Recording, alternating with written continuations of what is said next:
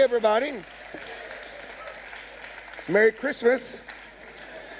Now, how are you all doing tonight? Do you have a good Sunday? I had a great time this morning being in my favorite and the greatest church in all of England, Kensington Temple. Hallelujah. Now, you should do louder than that. Amen, amen. Now, is everybody way up there in the balcony on the back row? Are you focused? All right, you can't just do a grocery list in your head while I'm preaching.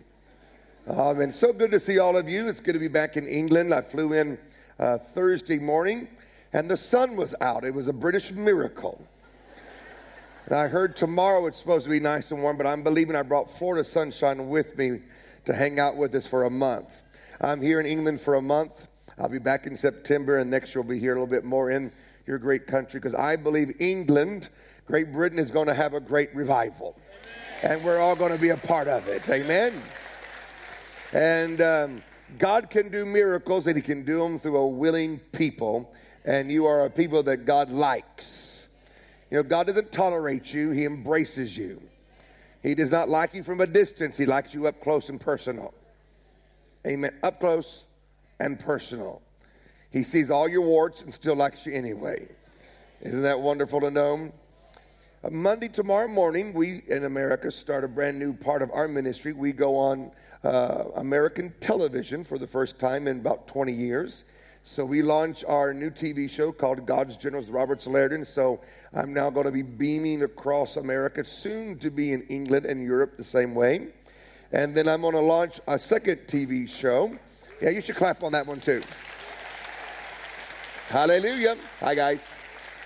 And uh, then I'm going to launch another one just called My Preaching Gift. I'm going to go out there and just let them have what I do best preach at you until you love me or you hate me, but I won't leave you the same the way I found you. The gospel should change you, it should irritate your wrong, give hope to the areas where you've given up, and to give you a vision for a great and grand future. Amen. The call of God and the destiny of God is something that is beautiful and it's worth waking up every day and running toward with all of your might.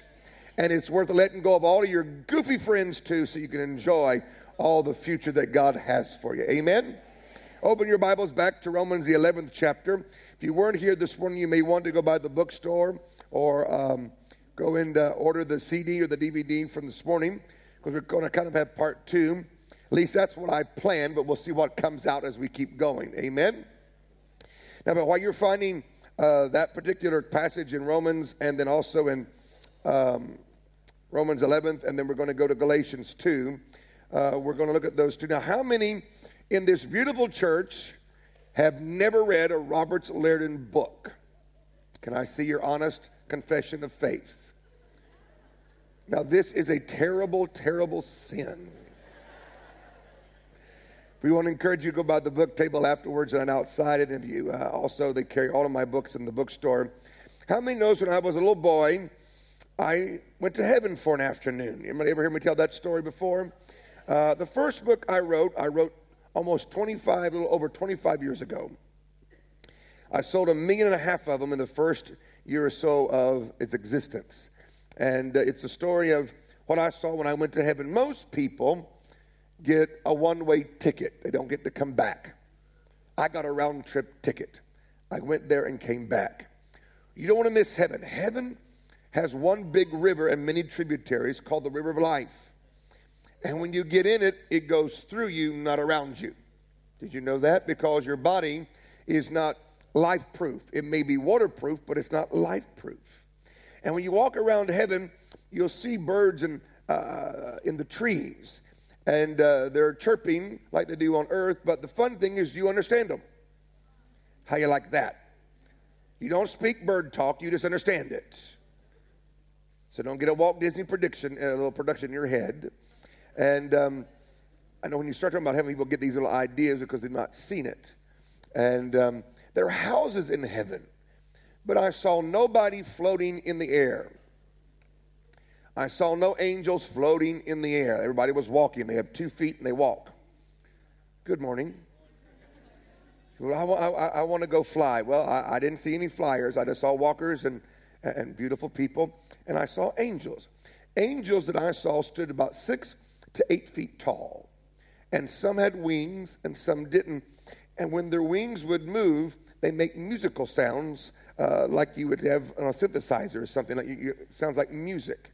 So sometimes when you're in a very wonderful or glorious service, um, sometimes you hear the angels will sing with you and you think they have harps. No, it's just their wings moving uh, most of the time uh, if you hear into that world like that. And everybody in heaven knows who you are. There's no strangers. They know your name, and people in heaven are aware of what you do on earth to some degree. Maybe not in detail, but they know the gist about your life. And for some reason, I feel like I need to share this just for a moment, and I'll get into my message. Sometimes people on earth that we've been praying for to get healed or to overcome a certain physical challenge, and all of a sudden they're gone. And you're left back here, you have to take care of all the arrangements, and then you have to deal with the question. We were praying, we, we anointed them with oil, we, we had words, but they left. And then you kind of feel like, why? Did we miss something? You go through this great personal evaluation that sometimes is not just and not right in how you view yourself or the people involved.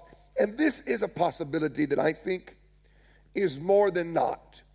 Somewhere between the time you talked to them last and their departure, they got a glimpse of the other side.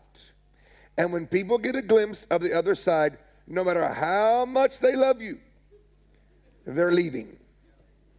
And I don't mean to be rude or crude or trying to, but I think sometimes we need to consider that as a true possibility in some of these scenarios that sometimes are hard for us to walk through and to deal with that they got a glimpse of heaven. They got a feeling of what it is to be to me. If I ever get to go again, I'm not coming back, so don't raise me. But the greatest thing to me about heaven is an atmosphere that has no resistance in it. An atmosphere that does not have anything negative coming at you at any moment of your time there. We don't understand that. We touch that realm a little bit in our worship sometimes or our prayer or a time where heaven kisses earth in a very unique moment and we call it, whoa, a glorious time. But can you imagine it like that and more forever? Unhindered, unbroken, but continually. You don't want to miss heaven. Amen? Can you say amen so you'll enjoy this book? Everybody look up, I'm going to throw it. Woo! All right, Mr. Basketball player out there. Hallelujah. You're great people. I miss you. I miss KT. When I left here, I have to tell you this and then I'll try to preach. It's Sunday night, so we can relax a little bit, and I bind that clock.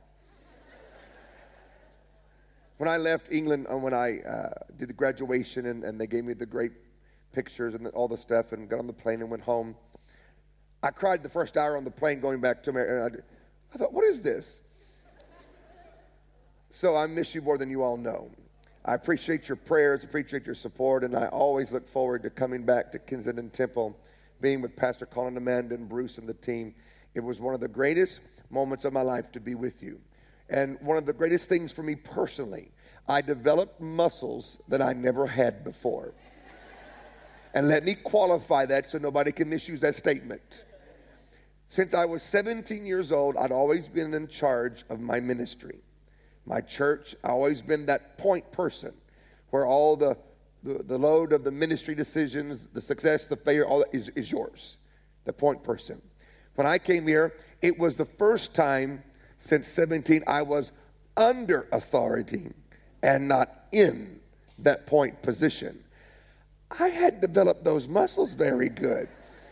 And so the first little while, I kept making mistakes because I just do stuff. And I, oh, I need to check in. I need to ask, how do they do it here? So I had to apologize sometimes, and I had to like, Father, cover me. Don't let anybody know I did this. You know, because it was it was a very wonderful time in my personal character building. And I want to say thanks to the team and the board and the church for having me. And I hope that we will always have this beautiful, beautiful friendship. And uh, I'm so glad that those muscles have a little more tone to them now than I did. Sometimes you just got to God arranges things to benefit you in ways you didn't know. I discovered I was very weak in that department. I thought, what is this? It's called check in, obey the culture, follow the commander in chief here. Because you used to be the commander in chief, and now the chief had to say yes to the other chief. and be happy no matter what it is. So praise us, and now I can say I've done both. And it's good that we all do both. There are times that we are point position that we need to have kindness toward those individuals because they have to make non emotional based decisions. And sometimes people react emotionally to the non emotional decision. And that causes sometimes different opinions and different attitudes, and then people react to things. And uh, we need to love the people that are in those point positions and pray for them much and give them the benefit of the doubt that what they're deciding and doing is right and that they're doing the best they know and our prayers help them to do what they don't know how to do. That's why we need to pray for Pastor Colin Amanda and the team. And when you're in home, lift them up. Don't just say, oh, I wonder how they're doing. That's not a prayer. That's a thought. That don't bless nobody. Pray a prayer, speak in tongues, do a shundai in their direction. Are we in Holy Spirit service night or not? Have I lost my vocabulary and how we communicate this here? But uh, it's, it's a very great honor. So you keep asking, so let me address this about, about my mother. That's one reason why I left when I did. We got us our miracle with my mom. And uh, yes, you should, we're very, very happy. We're very happy. So we keep getting emails and Facebook messages. So I want to just go public for a moment and I'll read my verse. And, um, but uh, the one reason why I left when I did was because the doctor was telling us that my mother needed open heart surgery to have a valve replaced in the bottom of her heart. And so, since we're a small family, there's only really about four of us in our immediate family. We got cousins, of course, but my sister, brother-in-law, and me and my mother. So when there's a crisis, we we run to uh, stand with and, and be beside in those type of meet, those type of crises. And so when that happened, I thought, well, I need, I need to make that move to support. So we went back, and uh, she got a clear bill of health on her uh, record of her heart, where she acts like there's nothing ever wrong with her, and uh, go on and live your life and be normal. So we got it. Amen. So thank you also for your prayers, and thank you for your uh, blessing uh, uh, of, of, of your support during that time, because God does miracles. Amen and uh, he still is alive and he likes to do them. Amen. All right, let's go to the word. You ready? Are you sure? All right, Romans 11, verse 29 is the one that we read this morning. We'll use this as our text to open our message tonight. It says in verse 29 For the gifts and the calling of God are without repentance. There are two things that are different from one another here that God gives and grants without a thought of repentance or saying he made a mistake. When God comes to a person and offers them a calling, which they must choose or reject, and then grants them giftings or talent abilities, he'll never sit up in heaven and say to Jesus, Why did we give them that calling? Why did we give them that particular gifting? When God offers you a calling and grants you the giftings, he is never going to have a moment where he thinks, I made a mistake. He is as determined and as excited and as passionate about that invitation and that uh, endowment of gifting to you on the first day as it is 40 years later. His attitude never changes about his decision to give you that invitation and to grant you those endowments of gifts.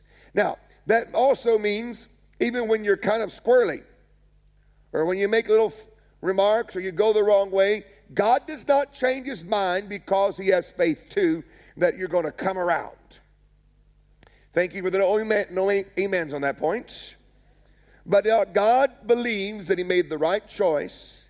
And even though you go through, some people go through a backslid moment or a place of moving back away from the high part of their calling, he does not change. He remains faithful to his word.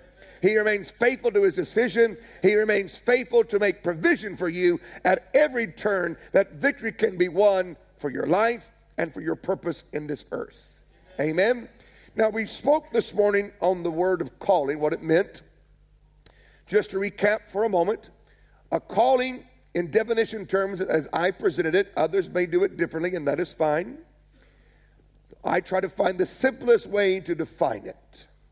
It is an invitation from God to you, asking you this question Will you work for me at this time in the earth to get something I need done to bless humanity and to strengthen his body in the earth?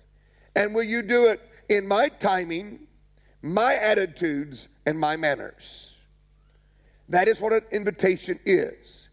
An invitation is also one that one receiving the invitation has to say yes or they can say no. It is not a requirement to say yes at the calling or the invitation of God. I would encourage you to, but you still have the right to say no. As I said this morning, there are those people who think that they rejected or say no to a calling, they might lose their salvation. Not true. They might lose the power of the Holy Spirit in their life. Not true. They might lose the, some of the promises in the, in the Bible. Not true. Or because they said no to the Lord on a calling, that the, the hand of protection of God may be lifted, that gives the devil an accessibility to you that was not there before. Not true. So many times people work with their callings out of traditional views and statements that ministers or fellow believers have said that are not accurate, and they build a second class mindset. But what does live with the person that says no is throughout your life, you will have this question come up What could have been if I would have said yes? Now, I know sometimes that doesn't mean anything to you now for some of you, but it will. When you have those solitary, quiet moments of reflection, or you get in the moving of God's Spirit, I will tell you that that will come up inside of you. Whether you verbalize it, whether you ever speak it to anybody around you, it will come up. And that question will live with you throughout your life. And to me, that is very, very tragic to live with a question like, what could have been? What could have been if I would have said yes? If I would have cooperated earlier with that yes? That's a question. Not everybody that God gives an invitation to says yes. there were three men that God asked to give a healing anointing to in the 1950s. And three men said no. And there was a redheaded woman at a dead end street in California who had lost her ministry because she entered a marriage that was wrong for her. She lost her reputation, everything. She ended up with nothing left, she said, but her love for God. She walked to that dead end street the day that Kathryn Kuhlman said, I died. And I looked up to heaven and I said, I have nothing left but my love for you. If you can use that, use me for your glory. And the Lord said, I finally found somebody I can get this anointing I've been trying into the earth through a redheaded woman at the worst moment in her life. It's not, as she would say, you being a golden vessel or a silver vessel, that you're a yielded vessel. none of us are qualified to match that great divine invitation. That's why He enables us, He qualifies us, He helps us. So, some of you that may be sitting tonight or watching me, you think, well, I'm not educated. There were a lot of folks who did great things for God that didn't have no degrees from Oxford, Cambridge, or William and Mary in, over in America. They were just willing. There was a lot of people who didn't come from the right type of breeding, if you want to use that word, the right type of family or the right type of class. To be honest with you, most of them did not come from the right type of family to be what they became. Oral Roberts was part Native American, Cherokee Indian, born to a Pentecostal family that were country preachers. And while his mother was pregnant with, with him, went running through a, a field to pray for a neighbor's sick baby in a storm. And while she was lifting up the barbed wire fence to go through the fence to get to the other farm to pray for the sick child, she said, If you'll heal the baby I'm praying for tonight, you can have the one I've got inside. I know it sounds crazy, but it's amazing how these prayers actually are heard and work. Why she said that? I don't know. But God took her at his word, at her word.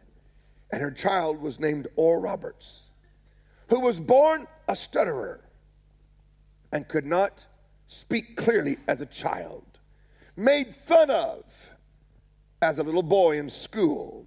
His uncle would tell his father, Quit telling that child he's going to be a preacher. He can't even ask for chocolate milk to drink because he could not speak and his stuttering was so, so strong. Plus, the little boy grew up and didn't want anything to do with ministry. He hated being a preacher's child. How they were ridiculed and looked down upon, and above all, he hated being poor. I think we all have that one. It's okay, hate it. So that way you'll get rid of it. And he ran away from home because he wanted nothing to do with his parents. One night on a basketball championship tournament, the young Oral Roberts fell on the basketball court and began to cough up blood. He later found out he was dying of tuberculosis. In those days, there was no cure.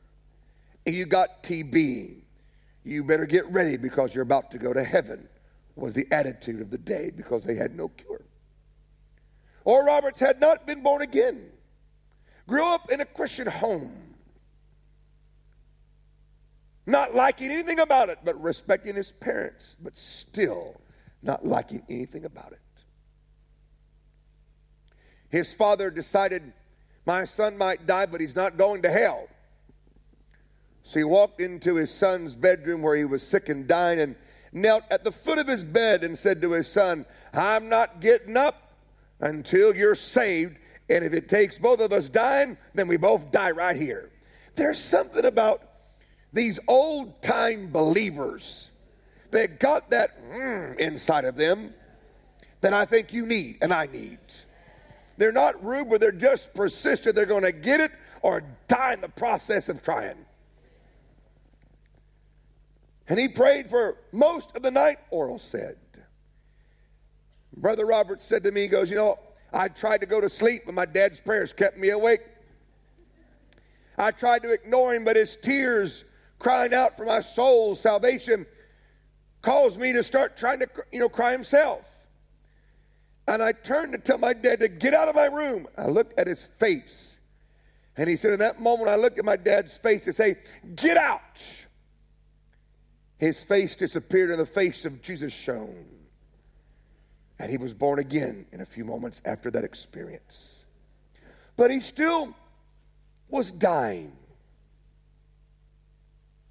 The young born again Oral Roberts could not figure out why a God could save him but not heal him. Why was God so mad at him? He had not lived that long. He hadn't done that many bad things. He just didn't want to be a preacher. He didn't want to be poor. He wanted to be the governor of the state of Oklahoma, was his desire in life. His brother was driving down the road and saw a tent about the size of the bottom section of this church. He pulled over and he saw a man praying for sick people, and they were actually getting healed. He got so excited, he drove the car that he had borrowed from his friend, because not everybody had cars in those days, because everybody was too poor to have a car. So you, you had a mutual car that one guy bought and everybody used. He asked his friend, Can I borrow your car on Friday night? My brother's died, and I want to take you to the tent preacher because I think God can heal him out there. And his friend said, Sure.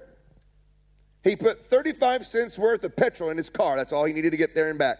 Those were days long gone. 35 cents worth of petrol. I doubt if you can get a drop for that today.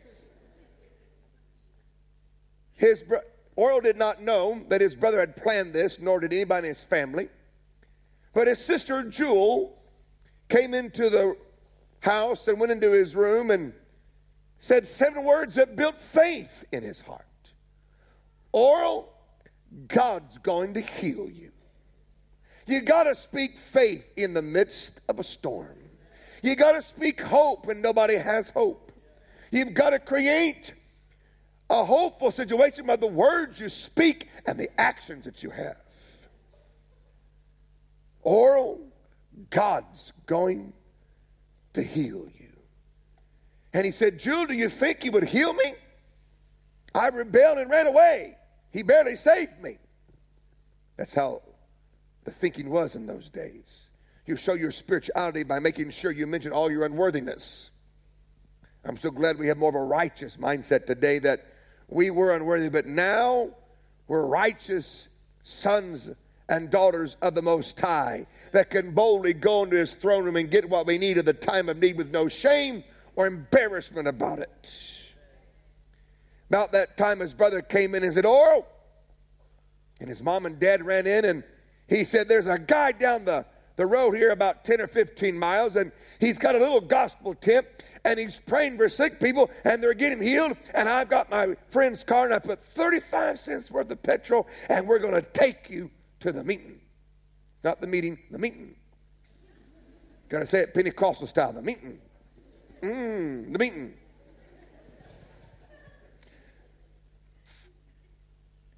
He couldn't stand up on his own. He couldn't change clothes. They had to help him. He put on the best clothes and they wrapped him in the bed sheets as he was in and carried him out to the car and put him over the lap of his father and mother in the back seat as they brought him to the meeting. He was the last person to be prayed for. Everybody else had been prayed for. He was the last one. The last one still gets it like the first one in God's heart. If you're the last one to be prayed for, don't give up, don't quit, just hang on. You're going to receive. So the preacher came to the end and prayed a prayer Oral never heard. He didn't pray to God. He didn't talk to Oral. He laid his hands on his chest and addressed the disease. He said, I command the disease that has taken charge of this boy's lungs. I charge and command you to come out of him in the name of Jesus. And Oral said for the first time in a long time, he breathed a full breath to the depth of his lungs. God healed Oral Roberts of tuberculosis.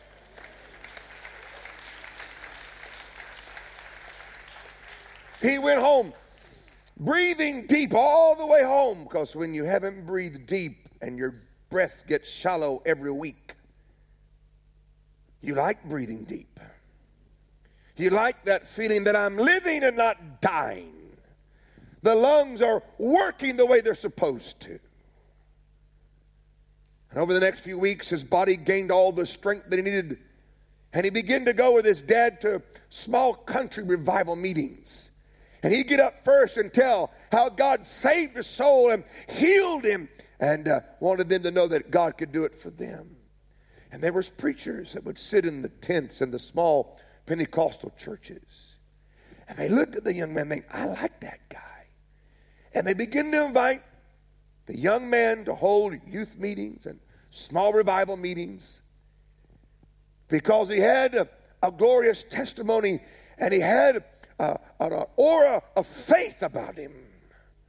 And they liked it. And so his little ministry began to grow just in the country parts of America.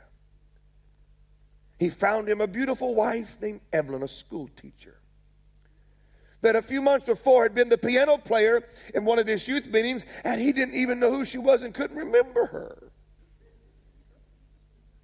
But everybody kept telling him, Oral, there's this lady named Evelyn. We think you're supposed to marry her. He said, Why? And he would list all the credentials of Evelyn, and he goes, I like those credentials. So finally, he decided to write her a letter because phones weren't as plentiful as in your pocket. You had to go to the guy that had the phone at the general store in Oklahoma at that time to make a call. And so Evan wrote back and said, sure, he would, she would have meet him for dinner sometime. But Oral's mother, which I knew as a little boy, we called her Mama Roberts, was about the same height as John Wesley, about 5'2, 5'3, and feisty as John Wesley. She had the little Pentecostal bun hairdo. You all know what that is in England? We call it mountain hair in Oklahoma because you can't cut your hair, so you just keep rolling it up and rolling it up and rolling it up and rolling it up until it's how high your hair will become and how holy you become. See, being raised Pentecostal is so much fun. You poor Baptists and Catholics, I feel sorry for you. There's so much more fun among us Pentecostals. We have all these crazy things that at least is entertaining. And his mother goes, you cannot go see her until I check her out. So on his first date with his future wife, there was three people Oral, Evan, and his mama. So they had dinner, and Mama Roberts did most of the talking, Oral did most of the looking.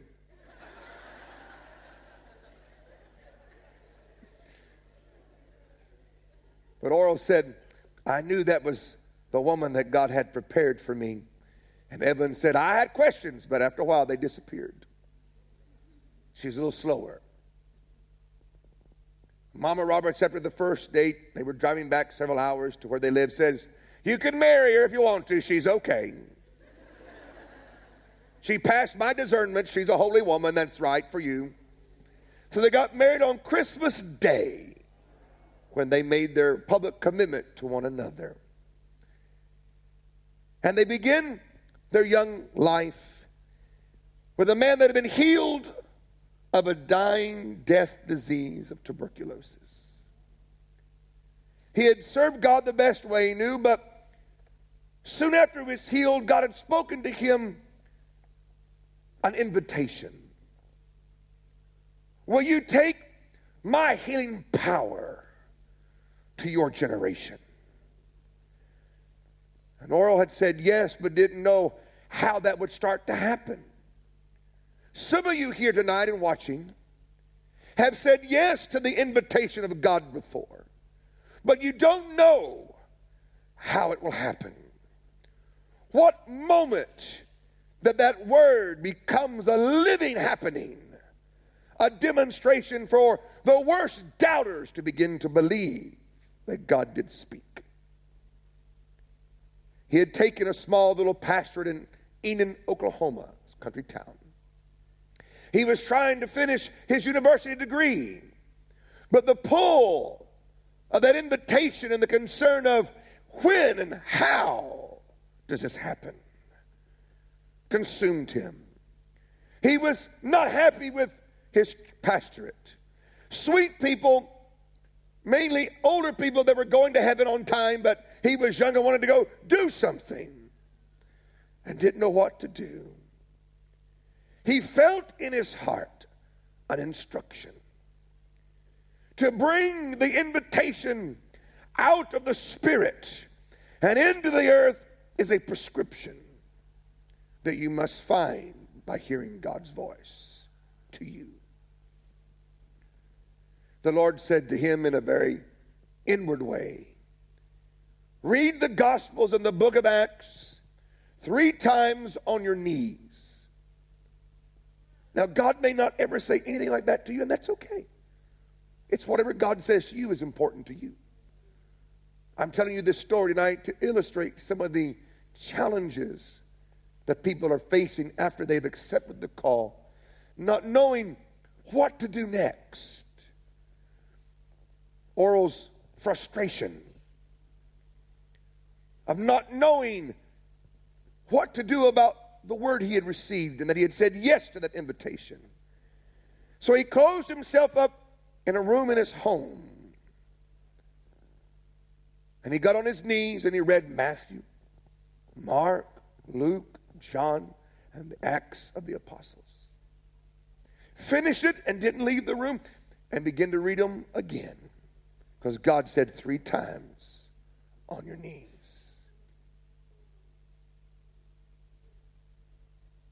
He did it a second time. Matthew, Mark, Luke, John, and Acts of the Apostles. And he went back to Matthew and began to read them the third time. Nothing had happened. Sometimes when you obey, there is no feeling. There is no sensation. There is no happening. It's your naked obedience without a feeling. You'll find that most of your calling will be lived like that. We sometimes, that minister from the platforms, we tell these incidences of vision and feelings and glorious happenings. And we leave the impression that happens all the time. But to be honest with you, what happens more than that all the time is obeying without a sensation, to obey without a feeling, a hearing, or a seeing. He finished it the third time, got up from his knees and asked his wife to help prepare a meal because he had not eaten much during this time period of almost a day and a half or so. And while he was cleaning up, preparing to have a meal, something happened. A new kind of faith and understanding came to him. All of a sudden, all of that obedience and reading gave him a foundational revelation that Jesus came into the world to save the lost and to heal their sick bodies no matter what they did or where they came from. He began to see the compassion of Jesus for every person in the world. His judgment against behavior, his judgment against their mistakes faded away in the light of God's compassion. That God so loved the world that he gave his only begotten Son, that whosoever would just believe in him should receive life everlasting. That begin to move his insides. And then he put God to a positive test. He said, If you've called me to a healing ministry, remember in those days there weren't many of them, there were accidental healings, not on purpose prayers for healing like you do in this great church, and you're taught by your leaders in the cell groups, the platform, and the Bible colleges how to heal the sick, how to cast out devils, how to get breakthrough. What you forgot, most of these people never even knew existed. And may I make a statement like this? What KT people forget, most of the world has never even heard it to forget it. You are a precious people. You are highly favored by God in revelatorial teaching by Colin and Bruce and these men and women that come in, the guest speakers. Always value what you have here. Don't ever grow angry and disconnect from the plow of revelation that comes to your soul. You're one of the great churches of Europe and the world. Not because of fame, but because the men that have led before Colin and Colin himself have kept Christ first his mission right and have done sincerely their best to obey at every moment. And God has honored that with him and with you, and it is precious in our time. It is valuable in our day. Perfection is never found on the earth. Sincerity can be found, though. Oral said to God, you want me to have a healing ministry? Okay. Sincerely, but you know, Brother Roberts had a certain vibe of, of, of faith about him. He said, I'm going to rent an auditorium that seats over a thousand people for three days. You have to give me a thousand people tonight. All the bills have to be paid, and one miracle or I'm going to go do business and head for the governorship of Oklahoma. He hadn't quite lost that desire yet. It's amazing God can heal you, but this other thing still lives out here. That has to die one day. Or it'll always be a plan B that the devil can use to pull you from where you belong in times of contrary winds.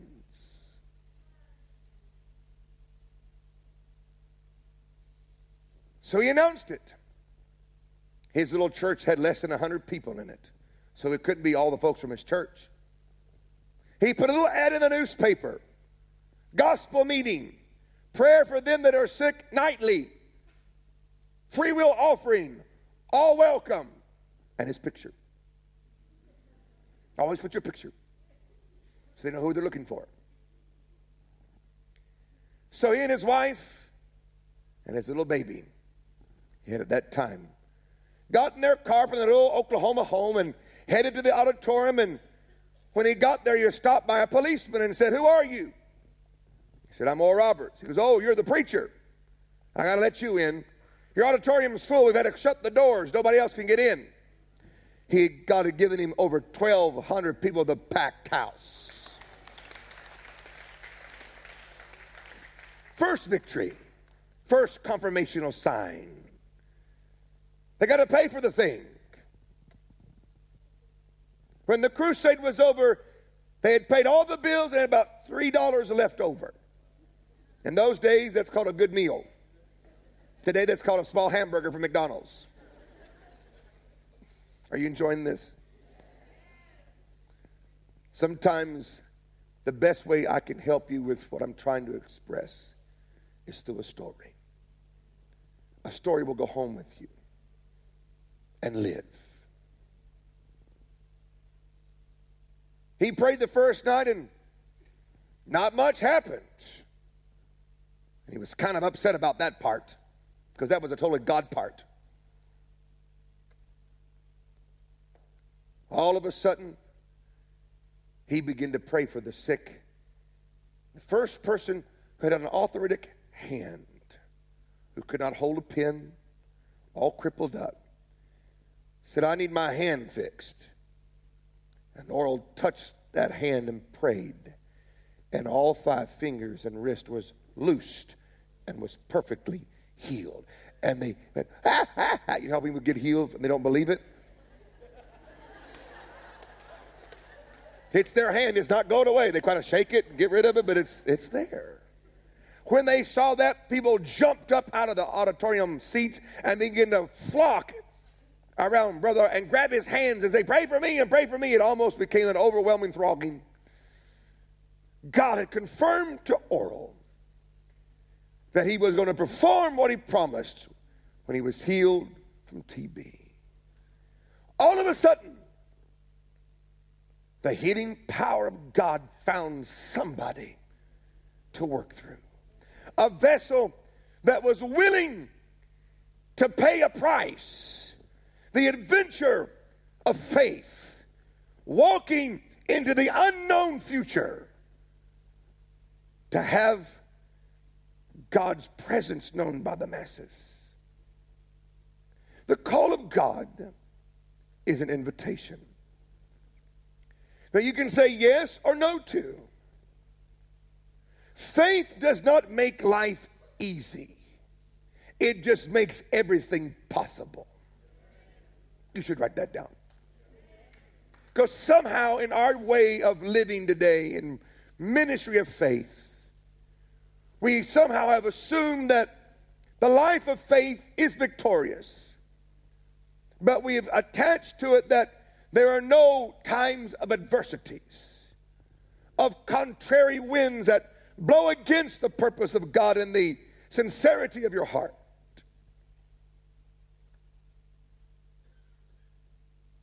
Faith does not make life easier, it makes all things possible.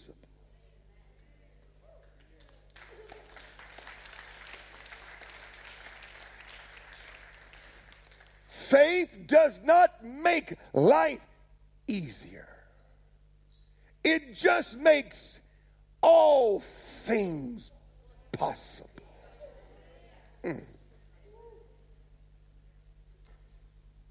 When things look like they're not going to work, faith makes it possible.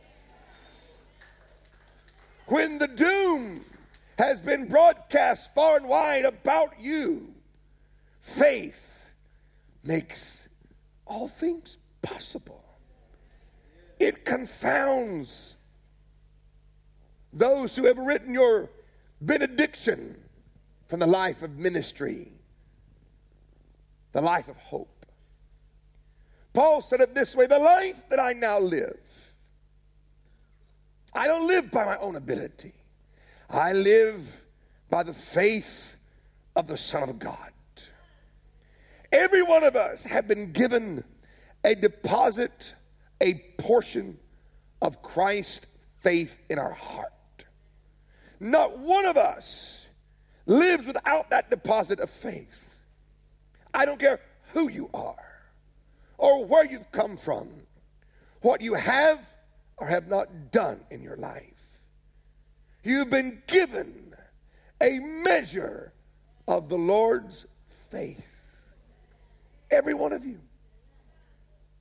Please do something with it. Please use it to benefit the world that we live in and the kingdom we're a part of. We live this life not by the security of the natural, we live it by the faith that God has given us. We Christians live on a more sure foundation if we'd ever get all three parts of our being moved over to its foundation and find security there. We live so much going back and forth that we don't know what land we're in. So when we hit a trial, we run to the most familiar, which is mainly the natural side of our life. I want you to get so far into the life of faith, you can't find your way back to natural uh, responsibilities in the sense of what you rely on for victory. Get so far out there with your walk with God that you've lost your way back to carnal living. You've lost your way back to expecting earth to come through, and only God is your source. God becomes your morning and your night, your hope and your tomorrow. You live a life that people do not comprehend in their intellect because it's not an intellectual life. That's why I would never be a part of a church that doesn't have a spirit filled life to it. I don't want intellectual theology. I don't care how much Greek and Hebrew you may know. If you cannot live it, move on down the road. I want a person that can live it and produce it to speak to me and speak into my life and to encourage my soul. I hope you're the same. Your great nation has blessed so many nations in so many ways. But it's almost like the boat is tipping on intellectual theology, the affirmation of the intellect, what I understand. There are many people who understand things but can't do anything.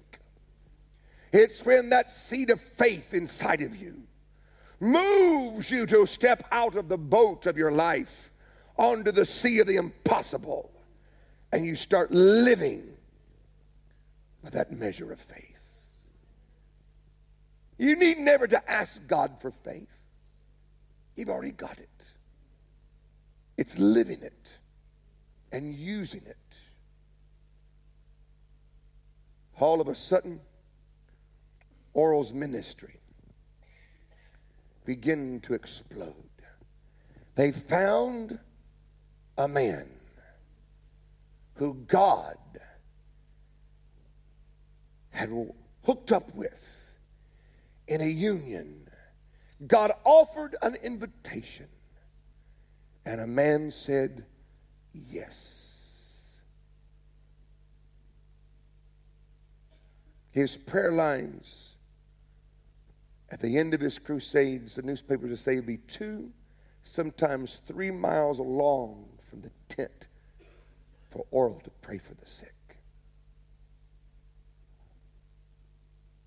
Think of having a prayer line of two to three miles long of people needing healing.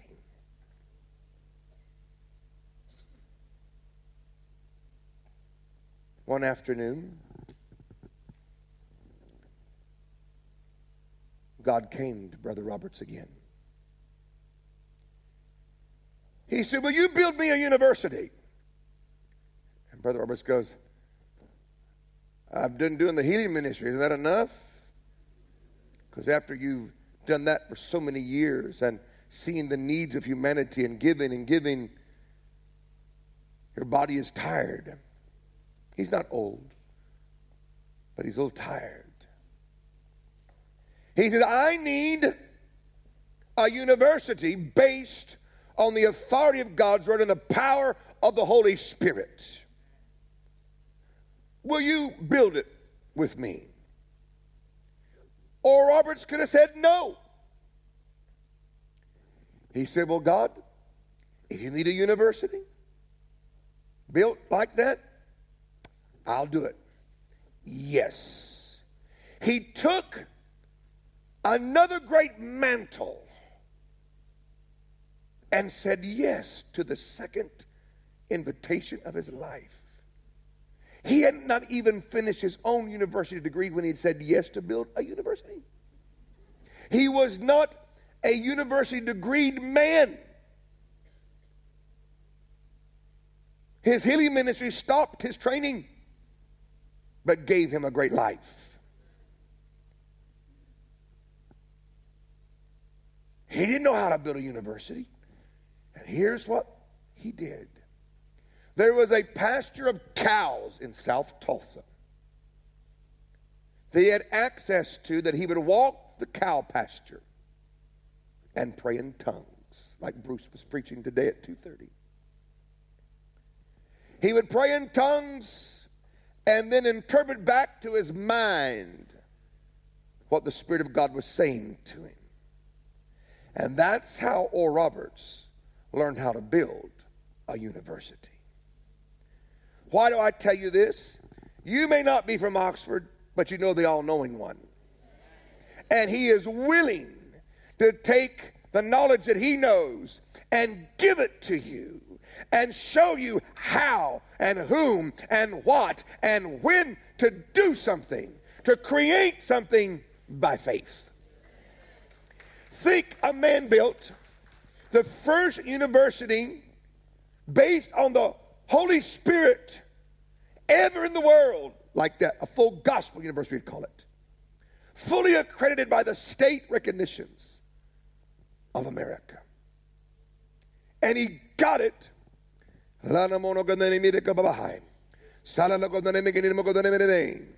Oh, and there goes a cow. There goes another cow. He's out in a cow pasture with cows. You don't have to be in church to pray. You can be in a cow pasture in here.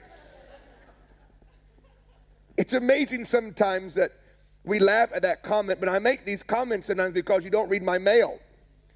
People ask me questions Will God talk to me outside of a church? Most of God's talks are outside of a church. How many know that to be true by an experience in your own life? Lift your hand up so everybody can see. See, God talks to folks outside of church. I mean, He can speak to you in church, but in a cow pasture with cows eating grass and doing other things. And he's praying. Here goes the cows. And then he'll wait for the Spirit of the Lord to come back on him to interpret what he prayed out in tongues to his mind so he'll know what to do in the natural, who to call, what to do, what to buy. And slowly, this native Oklahoman, part Cherokee Indian, that was dying of tuberculosis, that had become known in America as the great faith healer, announced, I'm going to build God a university to educate his children so they can go into every man's world and be quality workers and hear God's voice and take the gospel into every man's workplace. Well, the pastors, I don't think that's Jesus. Now, let me explain why some of those pastors had that attitude. Because they had sent their kids before off to the universities of the day they were not spirit filled. There were some nominal Christian ones, but mainly they were quality secular universities. When their children came back from school, they came back not believing anything they were taught by their parents or by their pastor and questioning and making fun of what they knew to be the truth before they went to school. So they believed if you get educated, you'll lose your anointing. Now, it was the wrong conclusion, but in the light of not having a spirit filled based university, you can understand their concern. So when their hero, Oral Roberts, who they knew God was with because they saw the miracles that God did through his hands, and the thousands that were saved. In one year, he had over 100,000 men born again. He noticed in the early Pentecostal Church of America that many of the churches were full of women and children. He goes, Where are the men? Because women go to church. That's a, what a woman's thing is. He said, It's time to change that. And he believed in one year for a 100,000 men to get saved, and he went over that figure by a few thousand. Whoa, hallelujah. Now, build me a university on the authority of God's word and the power of the Holy Spirit. He learned how to do it by speaking and praying in the unknown language and allowing the Spirit of God through interpreting it back what it was, who to call, what to do. And the Lord said, The land you've been praying on is where you'll build it. And he goes, A cow pasture. Now that land is worth over a half a billion dollars. The cow pasture where he prayed. It is the most plush part of Tulsa where the university is. He began to announce it, overcame the opposition by his own brothers in the faith the state and the government. Why would you build a university? You're crazy. You're an insane man. You do things that are not logical and intellectual. Why would you want to do that? He said, God asked me to build him a university. A call came, and he did it. His good friend, Dr. Billy Graham, came on opening day and was the speaker for that grand opening. And Oral Roberts stood behind the podium with over 300 students the first year, my mother being one of them, and cried. Sometimes you think living by faith is, woo! No, that's the victory of faith. Faith doesn't make things easier, it just makes things possible. Possible. Before he died, he had trained over 10,000 graduates of his university. They are senators, doctors, lawyers, TV stars, movie stars, senators, judges, mayors. Some of the elite of our American society owes their education to a man that walked a cow pasture and prayed in tongues. A calling, yeah, you can clap if you want to. A calling is an invitation. It doesn't mean you're qualified for it altogether. It means you're willing to do what God needs done by His enablement, His giftings to you, in His way, His timing, and His passions. Many start out right with the acceptance, but they don't protect that which made them begin and become successful. In the land of victory and success, many let go of those things that gave them that victory and success. They quit relying on their prayer life, their seeds that they give with their money and their time and their words. And they start relying on the mechanics that's been built around them, thinking that's what made them what they were the cameras, their popular friends, their elitism, that their success has opened doors of honor to in society, and all of a sudden they think that's what they are. Kathryn Kuhlman would always say, I know better than anybody else from whence I have come. I know better than anybody else. I have nothing whatsoever to do with these miracles. I'm as surprised at you when they're healed because I know Kathryn Kuhlman can't heal anybody.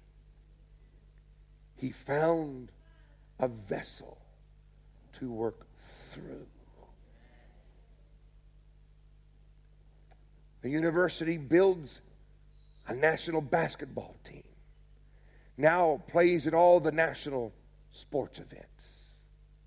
I remember seeing when it comes time for the sports news on the news hour, when ORU was won the tournament or won the game, it was not ORU, it was Roberts had won. They forgot to say Oral Roberts University. It was Oral Roberts always winning all the games. It's kind of a joke in Tulsa. National television. Then one afternoon, God comes to him again for the third time. You think two's enough, don't you? This might show you that God really needs you. He's wearing the other guys out because other folks are going, uh uh-uh, uh, wait until I got four grandkids and then I'll obey. All that negotiation I talked about this morning. Oral Roberts hears God say, Build me a hospital. I'll wait for this one. University you can kind of get. But a healing evangelist with a gift in his right hand that zaps people and they get healed without shots and doctors and pills. And then God says, Build me a hospital.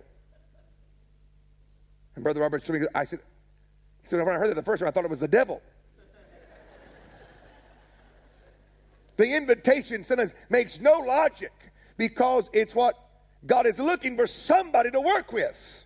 Somebody will say, Yes, I will yield. Yes, I will give you the glory. Yes, I will do it the way you want it done. And no matter what it costs me, I'll do it for you. No matter how much laughter is made at me and jokes about me and misunderstandings, I will serve you and do it your way to accomplishment.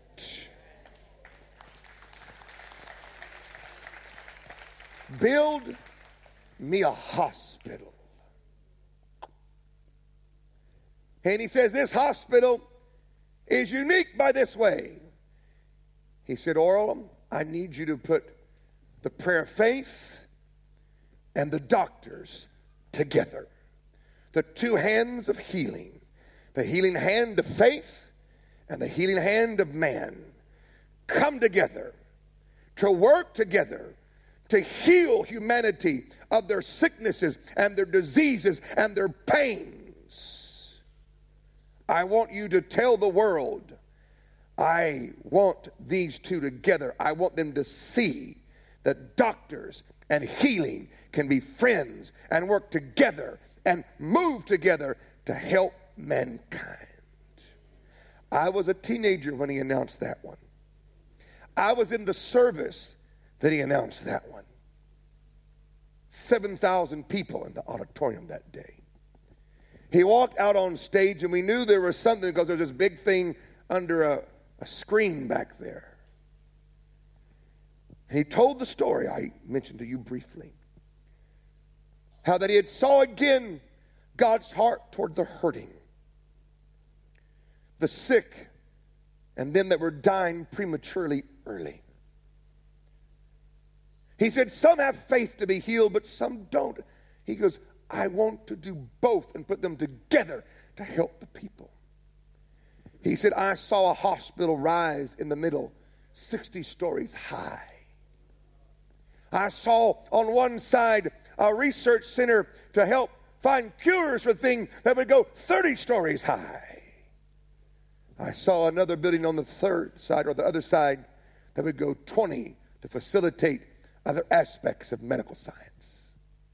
He said, I saw in a vision doctors at the operating table before they made the incision and before they put the person under, bowed their head and asked God for help. That prayer and medicine would work together to make people live an overcoming, victorious, pain free life.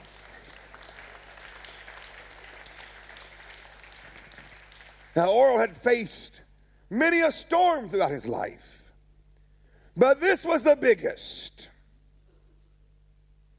Because now the medical science community of America went, no. And all the healing people go, why? And very few went, yes. The invitation doesn't always get the hurrahs especially in its beginning, because some people can't see that Jesus did say, Them that are sick need a physician. Them that are sick need the prayer of faith and call for the elders of the church. He said both of those things. Medical science and healing miracles are not contrary, they are brothers of the same family from our healing God.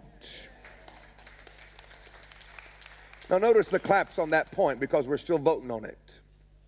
Still in some of our full gospel churches.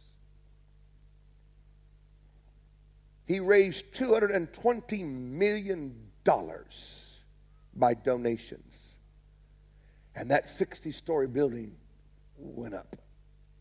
That 30 story building went up. And the 20 story building went up.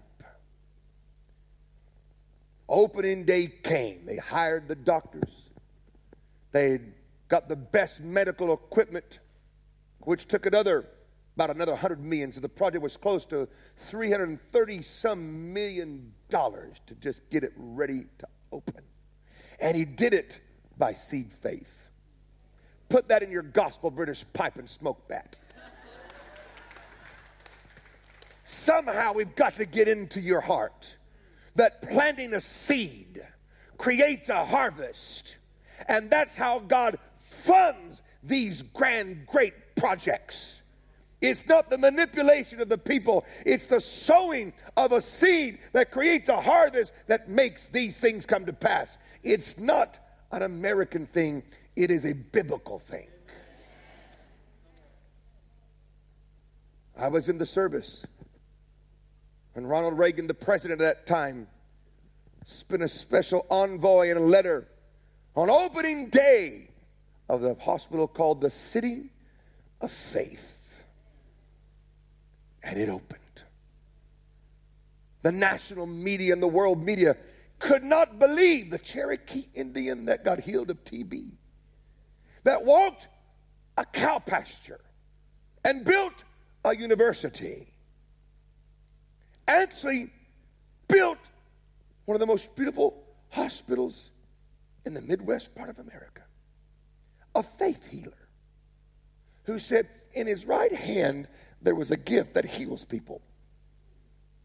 Now build a hospital. I've been to that hospital. You walk in, instead of saying hello, they say, Praise the Lord. How are you today? It doesn't have a death spirit in it, it has a faith atmosphere that no matter what you're challenged by, we're going to believe and we're going to work and you're going to have a miracle. You're going to come out of that thing. Now, this is a fact. Financial troubles came because they kept getting people healed where they didn't have to pay their medical bills. See, we don't have NHS yet. Everything's done private and insurance in my country, as you know. So one of their problems, I asked Brother Roberts one time, I said, Is this true? He said, Yeah, it's true. He goes, They come in the hospital and these surgeries and these things would take this amount of money and they get healed. Didn't need all those procedures. So then we had to figure out how to make it economically work. Think of that kind of a problem. My hospital's so good, they get healed just coming on the property. They don't need a shot or a jab, as you call it. They don't need any pills or any. The nurse goes, Well, let's just pray about that. In the name of Jesus, come out of them and be healed. Woo! And the x ray, and it's all gone. And that is true. They've got facts, they've got the testimonies, the, the, the documentation of it. And Oral Roberts merged medicine and prayer and made a statement, especially in America, that the two are not at odds. They can work together to benefit humanity because the source of both all healing is God.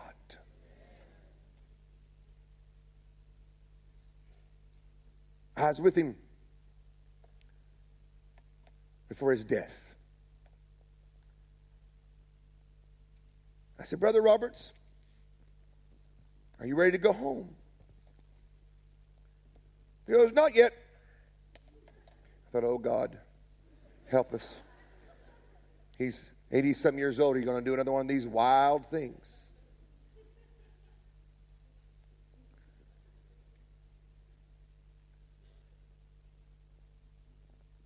He goes, I got to make sure that the anointing that I have stays alive after I'm dead.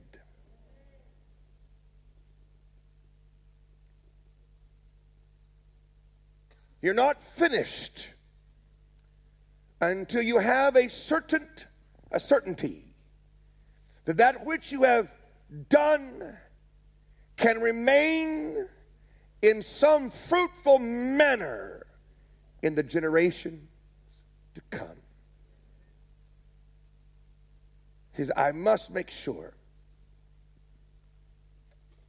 that the healing power of God does not die in this time of secularization of my country, speaking of America. He is older now. But every breakfast he had a visitor, somebody from somewhere in the world he would allow to come to his home in California and break a meal with him and speak faith and hope and wisdom. And before they would leave, they would kneel next to his chair that he sat in in his home. And he'd rise up and take that right hand that touched over three million people that we know of to pray for their sick. And he asked God to give each one of those visitors for the next so many years of his life a portion of his grace. He said, God, I stepped out and believed when men did not know you wanted these things. Now let's break this mantle into beautiful pieces and give it as a deposit that they may go into the new generations with that healing power, with that faith that wins, and the spirit that never gives up. And he spent the last years of his life with two to three visitors, maybe more, a week coming to his home. His body began to age as it all does. He prayed for me many times. I can still hear his voice. When he would pray, he could paint a picture with his words. He was a great orator. I come to the gods that I have served since I was a little boy. I come to your throne again, as I had many times throughout my life. You're familiar with me because I don't leave until I know you anointed me afresh. I am now old, but I'm not gone. He always would say that. I'm not gone. And I come and I ask that you grant me one more touch of this mighty power, that I can deposit it into this one in front of me.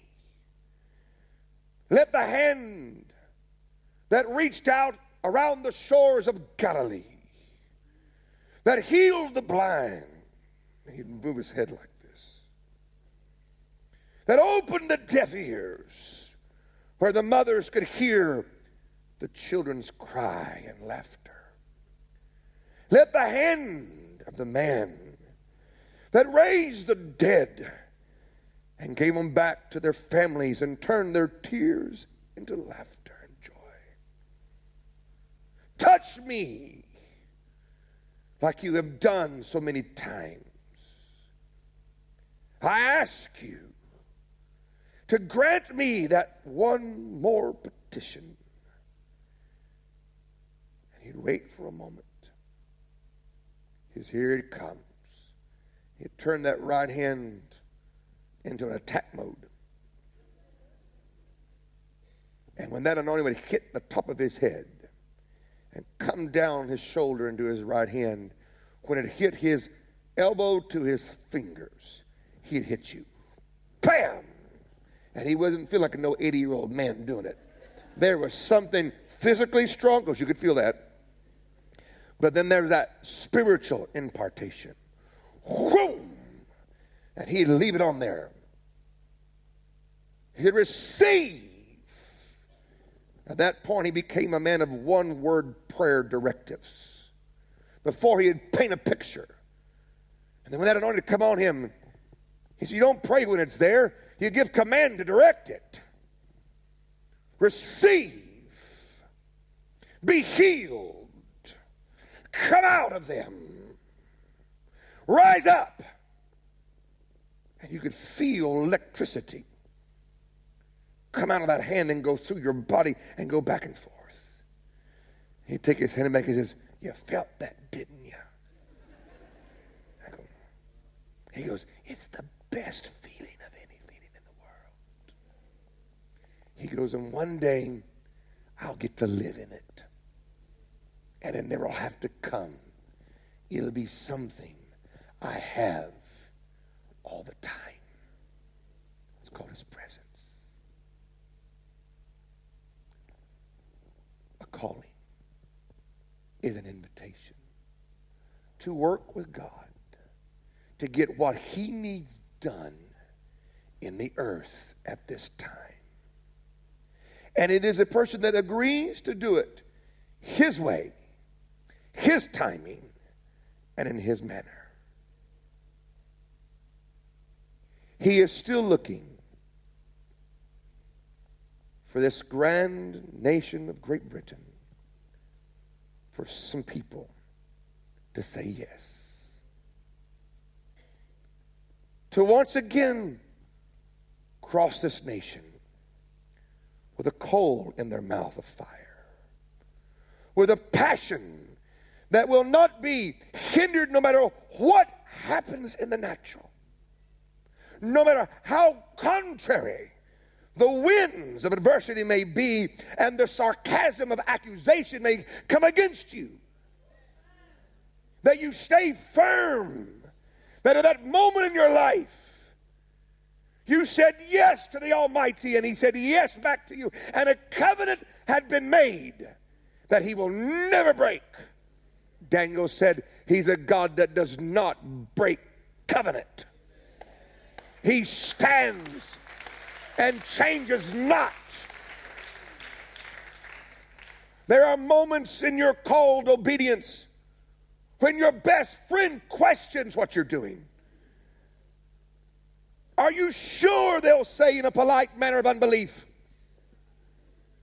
It's amazing how unbelief comes in so many packages. It just came with one big package called Here I Am, you could see it and deal with it, but it, it comes in all kinds of bows and ribbons and tones and sounds and gestures and oh, and it bites you. That's why you got a shield and a sword, bam, and protect yourself.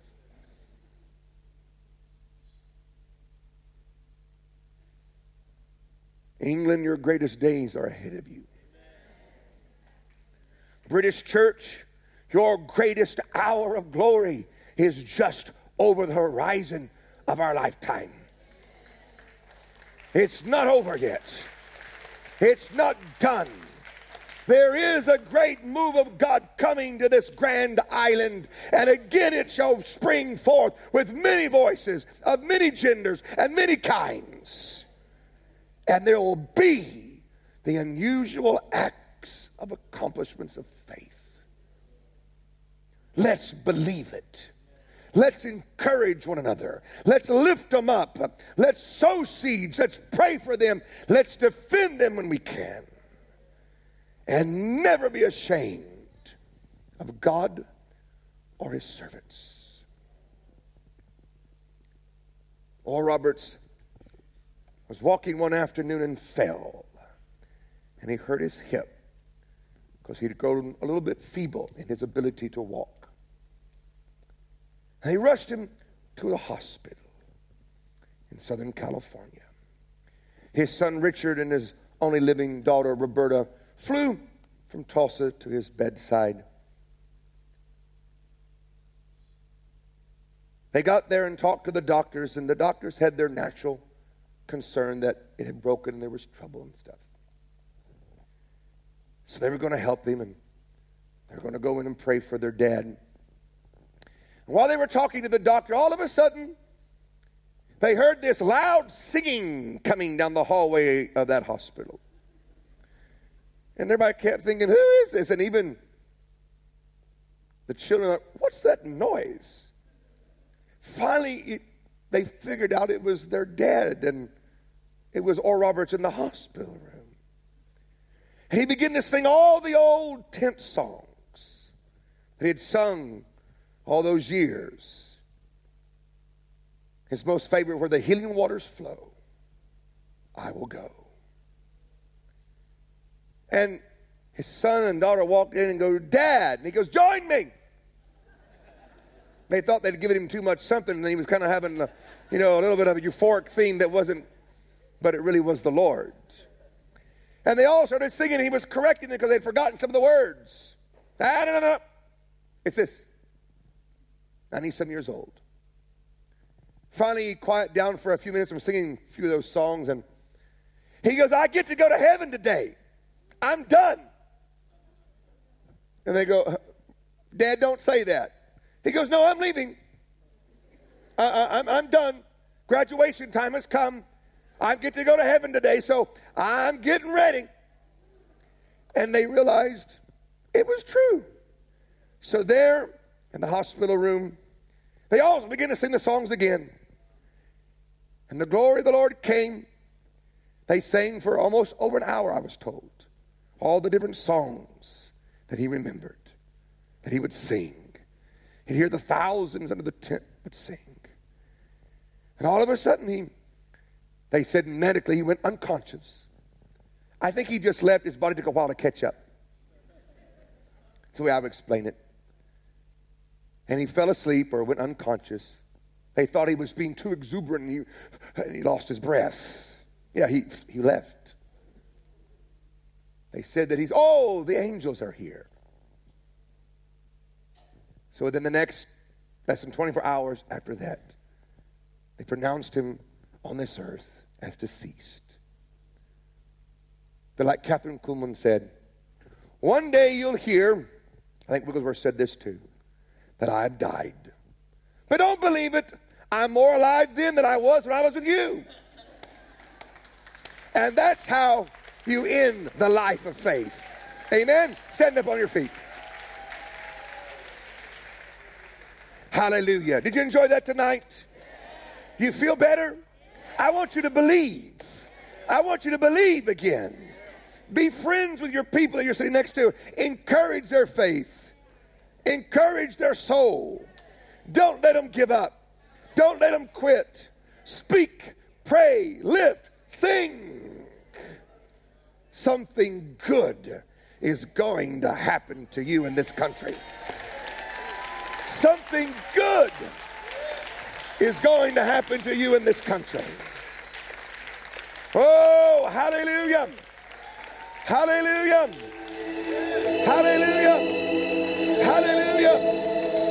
Hallelujah! Something good is going to happen to Great Britain. Oh, hallelujah! Hallelujah! Something good, something grand is going to happen in our lifetime. Hallelujah. It's not fantasy. Faith makes all things possible. Keep believing. Even if all you have is a little bit of faith, use it. Use it. Yes. Hallelujah. Where's our singers? Come forth and come hither. now you're that wild new woman. I like you. I was spying on you from the upper room. You know the song of the Lord? You got to sing that? No, it's not a song, it's a song you get. Get one. Find the song of the Lord and sing it to us. You guys follow her. Lift our hands for a moment as we come into this moment of oh,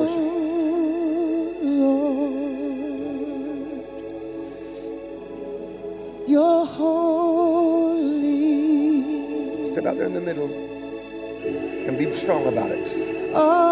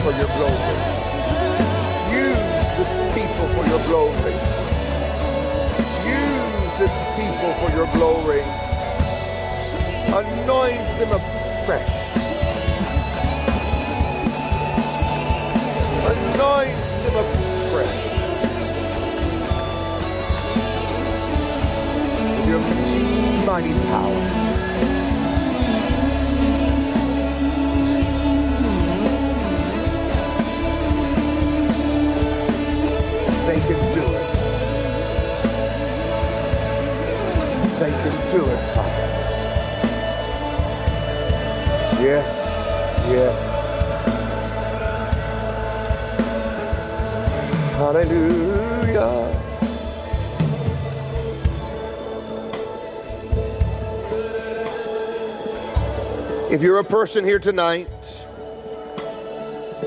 that you think that the call of God that has come to you has been taken away or is gone, or there's been some trouble that makes you feel like that which God originally said is gone. I want to pray for those people that thinks that, that what God asked you to do is now gone and it's not there. If that is how you're thinking, how you feel on the inside, and you say, Roberts, you don't know what I've done, and I don't want to know. God can fix anything. He can restore the lost years that you've wasted. But I want you to come back in faith toward Him. If you're a person who thinks that that call that's come to you, that request of God is gone because of mistakes or you didn't say yes, and there's this question and you need it to come to a settlement, come down here very fast. Just step out from the balcony, of the main floor, and just come and fill up the front. The prayer workers can come and take your place. I'm sorry if you want to come and stand in front, that's fine. Come very quickly. The prayer workers can come and stand in front of them as you always do. Very quickly, very quickly. Come, come, come. I know it's after nine o'clock, but you'll survive. God wants to restore and redeem time and space in people's lives. Prayer workers, just flow in the anointing and pray for them as you feel led. I pray for you tonight. Reach your hands out toward these, if you would, folks. We pray for you tonight that new hope comes to you, restoration comes to you, new hope and new restoration comes to you. I pray that new beginnings come and that the spirit of unbelief comes off and out of your life. Let the spirit of faith come over you again. As we lay hands on you now, we bless you and let that spirit of faith come. In the name of Jesus, we release it. Go ahead, prayer workers, and pray for them as you feel led. Let's worship the Lord here. Oh, Come on, let's lift your hands up and let's begin to pray in tongues one more time. You that are waiting to be prayed for, just begin to pray. Let God touch you where you're standing. In the name of Jesus. In the name of Jesus. We lay our hands on you and we say, Be free. Let redemption come, restoration come, deliverance come. In the mighty name of Jesus. Oh, glory be to God forever and forever and forever. Oh, we have a song we can sing. Let's, let's worship. Go ahead. Oh.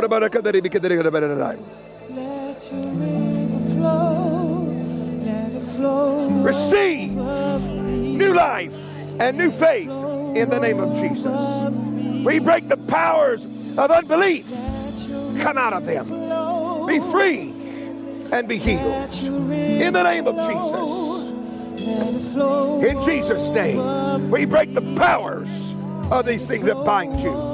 In Jesus' name, life, abundancy. In the name of Jesus, we break you. I'm going to go back that way. In the name of Jesus, we break the powers that bind you. We release new hope and new faith over you in Jesus' name. In the name of Jesus. In the name of Jesus. We bless you. In Jesus' name. I'm going to go that way. Come on. I'm going to go that way high In the name of Jesus. In the name of Jesus. New beginnings in your life. We break the power of these things. In Jesus' name. Oh, are you saved? He needs to get saved. Can you take care of him? In the name of Jesus. In Jesus' name. I'm going to go straight down this side. Oh, In Jesus' name. In the name of Jesus. In the name of Jesus. We speak life. Here, I'll hold your hand. We speak life. New hope and redemption into your life. That which has been lost be restored. In the name of Jesus. In the name of Jesus. We pray for you. In Jesus' name. New life. We break that spirit of rejection. Come out of this and be free. In the name of Jesus. Oh, We pray for you in Jesus' name. In Jesus' name. You don't have to fall. How you doing? It's going to get better. Well, that's good. Father, bless her and restore that which has been lost. Recorrect her steps in her path. Make things right and make things new. In the name of Jesus. Hallelujah. In the name of Jesus, Father, bless them. In Jesus' name. Hallelujah. Smile, lady. It's a good day, not a bad day. God bless you. How you doing? How we all doing over here? We okay? How's Ramsey doing? All right. God bless you. Thanks for coming. God bless you. Are you doing better now? I'm going to pray for you. It's going to be okay. Father, bless my friend. Help them. Restore everything lost. Redeem time that's been given to the wrong thing. And make new. And make fresh. And cause yourself, Father, to be revealed in a way that he understands. And I bless him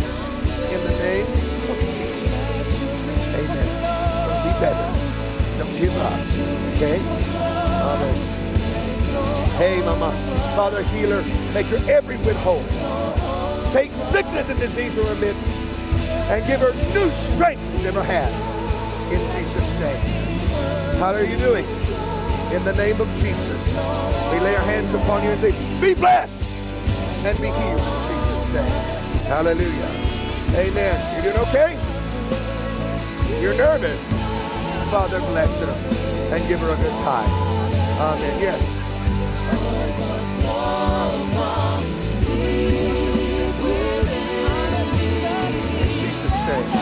Amen. Amen. You okay? You pray in tongues every day? Pray every day, okay? Work on that.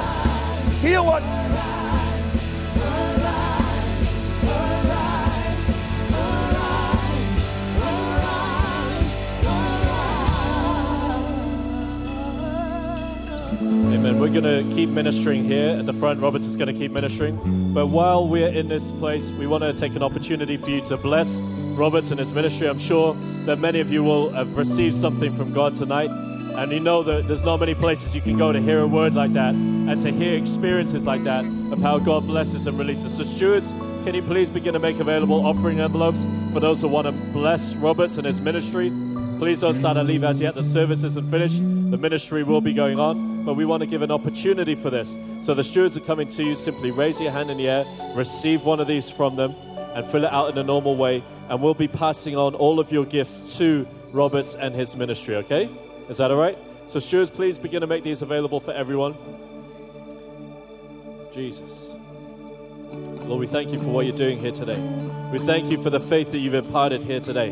We thank you for the strength that you've imparted here today. And Lord, we ask, Father, that you'd put something in our hearts this evening, Lord God, that would echo in eternity, Lord God, that people would come and remember the great things that you've accomplished in the earth through this word, Lord, today. In Jesus' name. So receive that seed. Hallelujah. And stewards, as soon as you can, if you can start to pass around the, the buckets, that would be fantastic. And if we can have two by the doors just as people are leaving, that would be great. As Roberts comes to finish.